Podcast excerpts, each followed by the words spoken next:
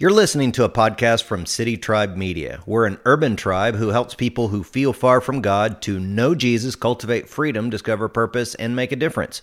We're also a diverse tribe who welcomes everyone from bikers to bankers, PhDs to GEDs, every age, race, and walk of life. So, whether you're a longtime Christ follower or a spiritual investigator, we hope you're encouraged through our content. Enjoy today's teaching to the Bible study today. What do you say we pray, whether worshiping online or here in the cameo? Let's bow for prayer and ask God to help us today.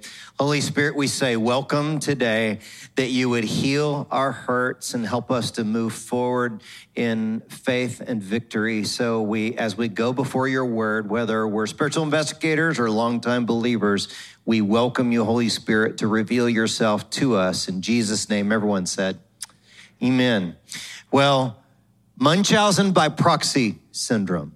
It is a relatively rare behavioral disorder. It affects primary caretakers. Oftentimes, it's a mother uh, who is caring for a person, and this person typically will try and gain attention by seeking help from some exaggerated or made up symptom of a child in their care.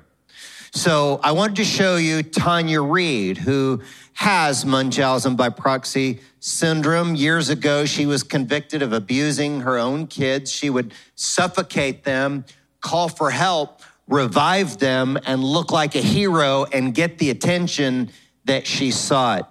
Um, her, her daughter died.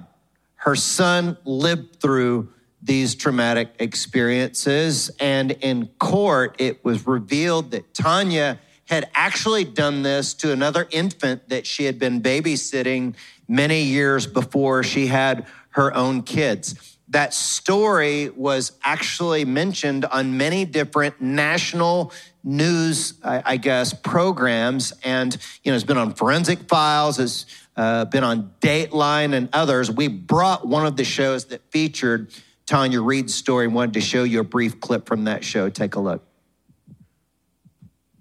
And that is the case with Tanya Reid.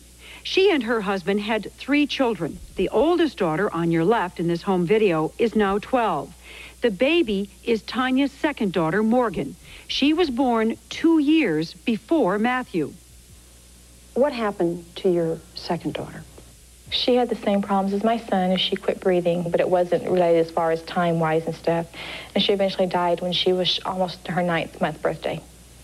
Tanya says Morgan died of sudden infant death syndrome, but hospital records from around the country show Morgan quit breathing 20 times.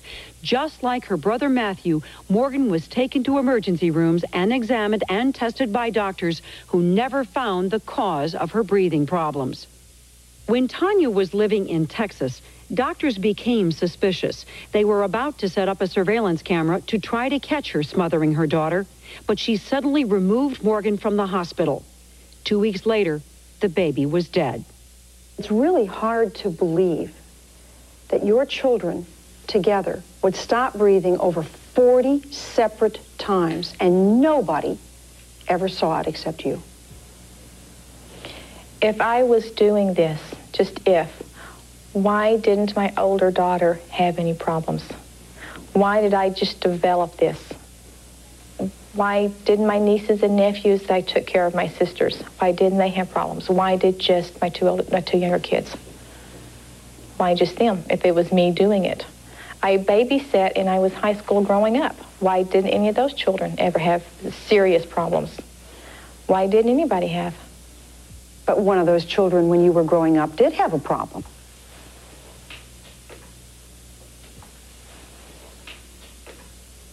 I brought myself into that. I realized that. I can't take that out.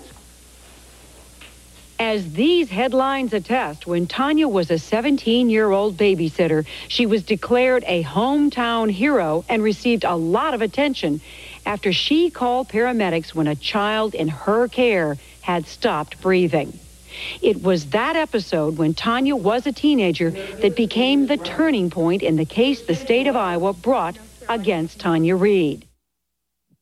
So the infant that she had smothered when she was a teenager babysitting, his name, Scott Simmons. Scott lived through that experience, but he would suffer physically even to this day. So I want you just for a minute to put yourself in the shoes of Scott Simmons, who suffers to this day because of a rare behavioral disorder of someone that babysat him as a child. How would you feel about her and how would you feel about life if that had happened to you? We're going to tell you the rest of Scott Simmons' story later on in the service. But before we do, put yourself in his shoes for just a minute and think about how you might feel. And those of you that are new with us, we've been in the midst of a teaching series called God Moments. And we've defined God moments are as those experiences of God's loving activity in our lives that change us. And uh, we don't believe that God's trying to do bad things to us, but I think what we all know is we do go through bad things. And will we choose to learn from those encounters? You know, in previous weeks, we've looked at how God moments are sometimes miraculous rescues. You know, God does a miracle sometimes, but there are other times where we experience pain and suffering. The thing about pain and suffering is that some people actually gain something that they deeply value from those experiences, don't they? Some people do, some people do not. I was interested in author and pastor John Ortberg's survey, and he surveyed a large group of people, asking them what caused them to grow spiritually the most. And you know the number one answer on the survey? Pain and suffering. Pain and suffering causes people to grow spiritually the most. And last week in the service, we wrote down on these little cards what we're wrestling with. Sometimes it's something that we're suffering through. And you guys brought those cards down here. You put them in baskets here at the front. This past week, our staff prayed over every single one of your cards. And it could be that that experience that you're suffering through or what you're wrestling with God can somehow use it and transform it to do something good in your life. And here's the way we read it in James chapter 1 verse 2. James says there, consider it pure joy, my brothers and sisters, whenever you face trials of many kinds, because you know that the testing of your faith develops perseverance. Now, here's the way we say this in our cultivate class here at the church. We say, you grow through what you go through. Would you say that with me out loud, whether you're worshiping online or here in the cameo? Ready? Here we go out loud together. Grow through what you go through. That would be really good if you were the 830 service, but you've had more time for your coffee. So let's try that one more time. Ready? Here we go. Grow through what you go through. We want to grow through the stuff that we go through. And can I just mention this is that that moment where you make the choice to grow through what you've gone through, that is a God moment. When you come to that epiphany or where you decide, hey, I understand that I can't uh, avoid suffering in this life, but I do know this I can grow through what I go through. When you come to that decision, it is a God moment. And can I tell you that cultivate where we teach you how to unpack your hurts, wounds, past habits, and hangups and the like. That is, in my view, the most transformative class I've ever seen in any church that I've been a part of. And registration for the next semester of Cultivate begins on December the 1st. I would highly suggest that some of you who have not gone through that before get registered on December the 1st. I think it begins mid January, like around January the 16th is when the next semester begins of Cultivate. But I've heard this grow through what you go through worded a lot of different ways. Like um, one has said you can profit from your problems, learn from your losses, harvest your hurts, be transformed by trouble. And you know who spoke every one of those things? Pastor and author Rick Warren. And he came up with this after he and his wife, Kay, went through one of the most excruciatingly painful experiences of their lives when their 20 something year old son died of suicide due to a mental health problem. And since that time, Rick and Kay have transformed their own troubles and help many, many people through uh, pain and emotional health related issues. And all these things about growing through what you're going through are true, but why is it that some people don't ever grow through what they go through? Some people just go through stuff and never grow from it. Some people just get bitter. Have you met that person? They're bitter at God. They get bitter at church. They're bitter at their like like their their spouse or their ex-spouse, they're bitter at their parents, whoever, uh, anybody, their their boss, whoever, they're bitter at everyone. Why do some people not grow through what they go through? We're going to unpack that throughout the service today, but perhaps the most helpful I guess, passage that, that's been helpful for me when I've been at the lowest point in my life some years ago was a Psalm of David. It's Psalm chapter 40, verses 1 through 3. And here's what he said He said, I waited patiently for the Lord to help me. I didn't like that waited patiently part. I wanted the pain to be over right now. Anybody with me on that one right on? It says, I waited patiently for the Lord to help me. And he turned to me and heard my cry. And then look what he did. He lifted me out of the pit of despair, out of the mud and the mire. But remember, before we go on in the passage, had to sit in the pit for a while. Sometimes you got to sit in the pit. And I'm going to talk about that in a minute, but it says, He set my feet on solid ground. He steadied me as I walked along. He has given me a new song to sing, a hymn of praise to our God. Many will see what he has done and be amazed, and they will put their trust in the Lord. Now, here's what I learned about that passage. Years ago, you know, I had it in my journal, you know, and I wrote about it, and it just really ministered to me when I was in a pit season of life. But then Jeannie and I took these trips to Israel, the Holy Land, and what I learned was is that David perhaps wrote many of these psalms when he was at or near the Dead Sea in Israel. And I became really fascinated by the Dead Sea. I want to take you there just for a minute to give you a feel for the Dead Sea. If you went there and you walked out from your hotel, you could see people sitting on the Dead Sea like a tourist, floating, reading a newspaper. The water is so thick that you can sit on top of it. In fact, uh, at 1,378 feet below sea level, it's the lowest place on earth that's still on dry ground um, at a, over a thousand feet. I think it's like a thousand eighty-three feet. The Dead Sea is the deepest hypersaline lake in the entire world. It's thirty percent salinity.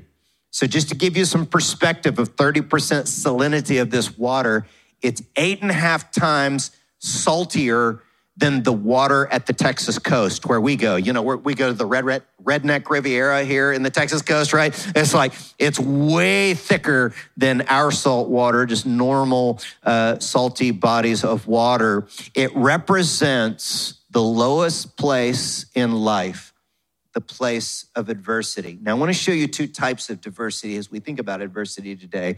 There's the adversity that's self imposed where I screwed up and did some stuff wrong. And then there's the uncontrolled adversity. So let me walk you through this just for a minute. If you're uh, suffering from self imposed adversity, maybe it's the addiction that you chose to participate in. Maybe it's the broken relationships due to our own dysfunctional behaviors and we've lost those relationships. Maybe it's guilt and shame from sins that we've committed. Poor financial habits lead us to the consequences of you know, excessive credit card debt and spending, um, bad health due to eating, bad eating habits, you know, not exercising, all that, acting out on our lust, acting out on our greed. That brings a certain self imposed adversity on our lives. But look at the other column there this is the uncontrolled adversity, the death of a loved one. You wouldn't have chosen that for your life, or maybe the divorce that you didn't want that divorce, but it just happens. It was someone else's choice in your life, or the cancer. I mean, unless you're a chain smoker or whatever and get lung cancer, most of the time, you know, cancer is something that you don't choose to get, or, uh, you know, a family member or a loved one that gets it. And then there's the relative that did something that really hurts you, or if everybody around you knew what they did, it would embarrass you. And um, that wasn't your choice. Your spouse betrayed you. You were abused. I mean, these are all things that happen to people that are outside of our control, and it brings about a certain level of adversity in our lives. But look, um, sometimes whether it's our own choices, you know, self imposed adversity or out of control adversity, does it ever make you feel like damaged goods? Does me. Makes us feel uh, a bit twisted or damaged. And so, if you're going to grow through any of these things that you go through, you have to practice what David calls patience. Remember, he says, I waited patiently for the Lord to help me. So a lot of people have asked, how long does it take? How long does it take to get recovered? it takes a lifetime. I know that's not the, the answer that, that you wanted. Um, I know that some therapists will tell you a general time frame that it takes to feel somewhat normal again from certain issues, but I think our spiritual growth and recovery comes uh, in a lifetime of work. And here's the thing I used to say things like, you know, you can't be in recovery your whole life. You have to just get over it. And you know, that kind of thinking leads to self deception. If you look in the scriptures, you see where Paul says in Philippians 3 not that I have obtained it, but forgetting what lies behind and pressing on. See, he's moving towards the future. So if the Apostle Paul hadn't obtained it yet, neither have I, neither have you. So what we realize is, is that we're all going to these deeper places in our hearts that God wants to heal, help, and purify. Paul continued in recovery, and we have to do the same. So I'm not willing to consider myself recovered, but here's what I do consider is that we're on a journey. Spiritual growth is a journey with arrival points along the way. You follow me? There are arrival points along the way on the journey, but the ultimate healing doesn't happen until heaven. So some of you in the room have been recovered or you've been free from a certain thing for a month. Anybody celebrating a month or more of any type of sobriety? Just raise your hands real quick. Anybody? Yeah, awesome. That's pretty good, huh? Yeah, that's pretty good. A month or more. Let me go. Anybody a year or more? Anybody a year or more? A bunch of us say, yeah, that's that's worth clapping for, isn't it? Thank the Lord for that. And so those arrival points or milestones are actually God moments in our lives. But we all know that cursed is he who thinks he stands lest he fall. See, if we think we've recovered or that we've arrived, we can be self deceived into relapsing into dysfunctional behaviors that we've been involved in in the past. And so the prodigal son, when he was in the pit, if you ever read that story, he was in a pig pen, which is a pretty low place for a Jewish guy. He had a God moment in the pit. He came to his senses and realized that things were better at his father's house. And so don't miss what God wants for you while you're sitting in that low point. When you're in the Dead Sea, in the mud, in the mire, sit in that pit. Now let's go back to the Dead Sea just for a minute. It's attracted visitors from all over the Mediterranean for thousands of years. In fact, Herod the Great used to go there kind of like as a spa. And Jeannie and I have gone there a couple of times. And when you go, you always have to go out there and rub the mud on your face. And so Jeannie and I did that. We rubbed the mud on our face. And I'm not one of those guys that's into like putting product on my face or anything. It probably shows, right? uh, but when I got in that muddy water, I put that mud on. And when you rinse it off, I mean, my skin just felt delightful. It was wonderful. It really, I was glowing, beaming, you know? And it, it's why you go to the mall to this day and you see people selling like tubes of mud from the Dead Sea because it feels so good on people's faces because of the mineral content in the water and in that mud. And the air is very low in allergens and reduced ultraviolet rays. Um, leads to higher uh, atmospheric pressure and helps people with respiratory issues. It also helps people with cystic fibrosis. It's healing to people's skin problems like psoriasis. And so while we were there one time, I was out on the beach and I was talking to this guy from Vienna and his name was Wolfgang. And he explained to me that he travels from Vienna to the Dead Sea four times a year, and it keeps his psoriasis healed up on his skin. And I thought that was pretty cool. So, what happens when you're in the pit in life, if you'll sit in the pit and not try and wiggle out of your pain too quickly, watch for what God wants to show you while you're there. Choose to grow through what you go through. It's like spiritual exfoliation of the mud as you sit there. I remember I saw this episode of Bear Grylls, Man versus Wild. Anybody Bear Grylls, know about this guy? Okay, great show, it wasn't it? And this guy, he was going through the wilderness, you know, and he comes upon quicksand, right? Uh, and growing up watching cartoon, cartoons, I thought there was going to be quicksand everywhere on camping trips, right? But anyways, Bear doesn't go around the quicksand. He jumps into the quicksand, you know, to show you what you can do if you ever fall into quicksand, you know, when you're hiking around, you know, somewhere at the camping site. And what he said, I'll never forget. He said, don't fight it. Because the more you struggle and fight it to get out of it, the more it'll suck you down. And it reminded me of what my therapist told me years ago when I was at a pit time of my life. She said, lean into the pain. You can't escape it, but lean in to the pain when you sit in the pit. Lean into it and experience it all. Don't just numb it all with something else. And this leads towards our healing. You know, Pastor Pete Hughes says that God is like a midwife who helps a mother through the pain of childbirth to birth something new. And when you're going through pain and suffering, God is there with you. He's like a midwife, caring for you, encouraging you through so that something new and more beautiful can be birthed in and through your life. We all know that we don't get to choose whether or not we go through adversity, but we do choose whether or not we'll grow from it. Now, remember earlier, I was telling you the story of Tanya Reid.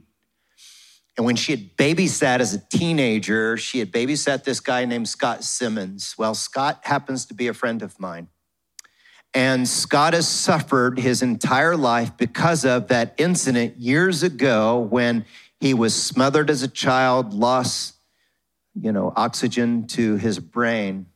And we were going to have, Scott was actually going to come here today in person and share his story, but he got sick this past week. So he had to share his story by way of video, and he was gracious enough to film that video this past week. Take a look at Scott Simmons tell his own story. Hi, my name is Scott Simmons, and this is my story. When I was an infant, my family lived in the small town of Dumas, Texas in 1974.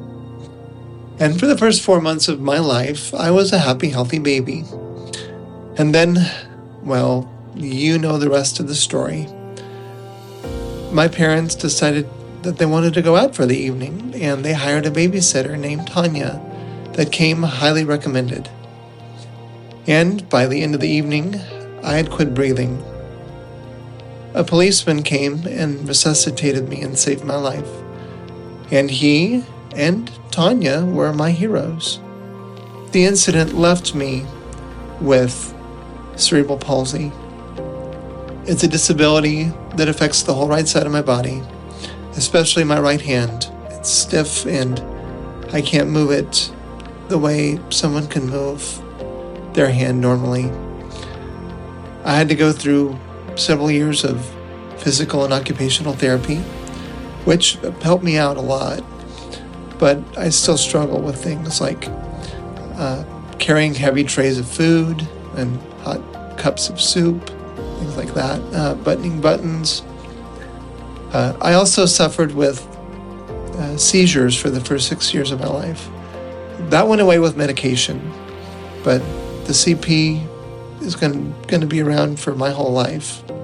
Now, when you're a kid, you don't realize that the struggles you have are unique to you. And I didn't realize that uh, my CP was anything different than anybody else.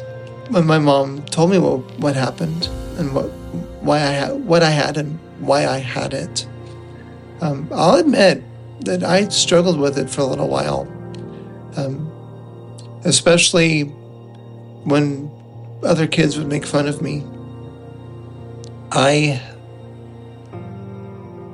always considered Tanya a hero. And when we learned what she had done, it, it was a shock. But I was a Christian by that time. And I can't explain it, but I had the peace of God. And I never really harbored any anger in my heart towards her. Uh, she had and has a mental disability, and I have a physical disability. and we each have our own struggles. So I never let anger toward her um, affect me or affect my life. One thing I have learned uh, from being a Christian and through scripture and prayer is that God can use the struggles in my life for good. Uh, Romans 8:28 talks about it, where they say that, where God says that all things, He made all things for good for those who love God and are called according to His purpose. And it really helped me when I learned that Paul struggled with something. He called it a thorn in his side. And his attitude towards it um, really sums up my attitude toward my disability. In 2 Corinthians 12 8 through 10, Paul says, Three times I pleaded with the Lord to take it away from me. But he said to me, My grace is sufficient for you, for my power is made perfect in weakness. Therefore, I will boast all the more gladly about my weaknesses, so that Christ's power may rest on me. That is why, for Christ's sake, I delight in weakness, in insults, in hardships, in persecutions, in difficulties. For when I am weak, then I am strong.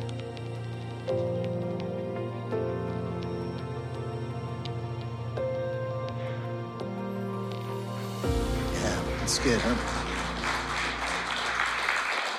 And so, if you met Scott Simmons, you would find him to be one of the kindest, most winsome people you've ever met.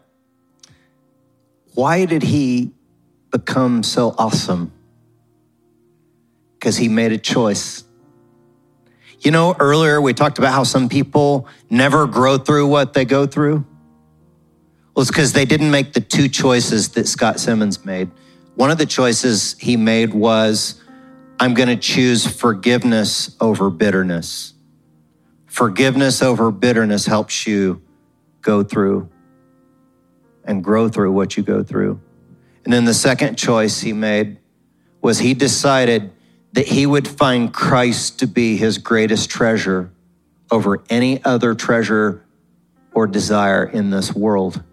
And to this day, he sings a new song. He told me, if it wasn't for what I went through, I may have pursued sports nor, more and not the arts. And to this day, he sings at his church, one of our sister churches here in San Antonio. He's on the worship team and sings to the glory of God because God's given a new song. He said, I may not have met my wife and been involved in many of the things that I've enjoyed in this life if not for my struggles from the past. See? And he's found Christ to be his greatest treasure. And look, the adversity of Jesus on the cross is the most valuable adversity of anybody's adversity in the world. He experienced all of and more than what any of us can even imagine in our own finite minds when he died for us and took our sins upon himself on the cross. Can you imagine what he went through? That's why we treasure him. We treasure him as the greatest reward. He is our purpose, our security. He's our all, not money, not the ideal spouse, or not prestige or success, or not the acceptance of other people, not even like your dream job or a 401k or money in the bank. None of that. He is our greatest treasure. And what adversity does, it strips away everything else that we think we need the most and shows us what our souls really long for the most. I like the way Pastor and author Tim Keller said it. You don't realize Jesus is all you need until Jesus is all you have. Right on? So, with that in mind, how about we bow in prayer? And as we bow before him, if you've never had love relationship with God through Jesus Christ and you'd like to know him today, just talk to him in your own heart and mind and tell him, look, God, I choose today to believe. I trust that Jesus' adversity on the cross was of the ultimate value for me in that he died on the cross for my sin. Welcome into my life, Jesus. And those of us that have perhaps known him for a long time, in prayer now, we choose to re up our forgiveness. We perhaps have forgiven in the past, but we need a little forgiveness maintenance. And we choose not to be angry, bitter, or unforgiving of that person who harmed us in the past. And Jesus, we also choose today that you would be our ultimate value. Maybe we lost something that we thought was our ultimate value. We lost the money or the spouse or the prestige or the job. But the one thing that matters the most cannot be taken away. And that is you, Jesus. Neither death nor life, angels or demons, principalities or powers, or any other created thing can separate us from the love of Christ Jesus. And so you are the great reward, and we treasure for you for that, Jesus. Thank you that you would not only accept us, but love us and have a preference for us. So we're grateful for all the good that you've done in our hearts and lives today. And we pray these things in the name of the Father, the Son, and the Holy Spirit. Everyone said, Amen. Amen. When you turn to someone next to you and tell them, grow through what you go through? Very good. Well, as we wrap up today, I'll just remind you of a couple of things and then we'll take off. Next week, we're going to continue in God moments and we're going to look at what to do when the miracle doesn't happen. And so make sure and come on back for that one. Also, uh, you know, we talk about our, our financial stewardship and tithing and all that here at the church. And I, I don't won't take a lot of time on that today, but we'll just show you the four ways that we take up our offerings here at the church. We're just so grateful for your generosity. So let's stand up together uh, before we take off and before you guys, you know, worship through your financial stewardship. Receive these words of benediction over you. Dear brothers and sisters, as you walk from here and reflect upon your pain and struggles of the past and the now, may you spend some time to sit in the pit and receive that spiritual exfoliation from the struggles that you've been through. And may you walk from here knowing that you can grow through what you go through. You guys have an amazing week. Know you're loved. And if you need prayer, our prayer leaders are going to be down front for you. You guys have a great Sunday. Bye now. We're glad you were a part of the tribe today. To further connect with us, Check the City Tribe YouTube channel, iTunes, SoundCloud, Instagram, Facebook, or our website, citytribe.church. May you go from this podcast knowing that you are loved.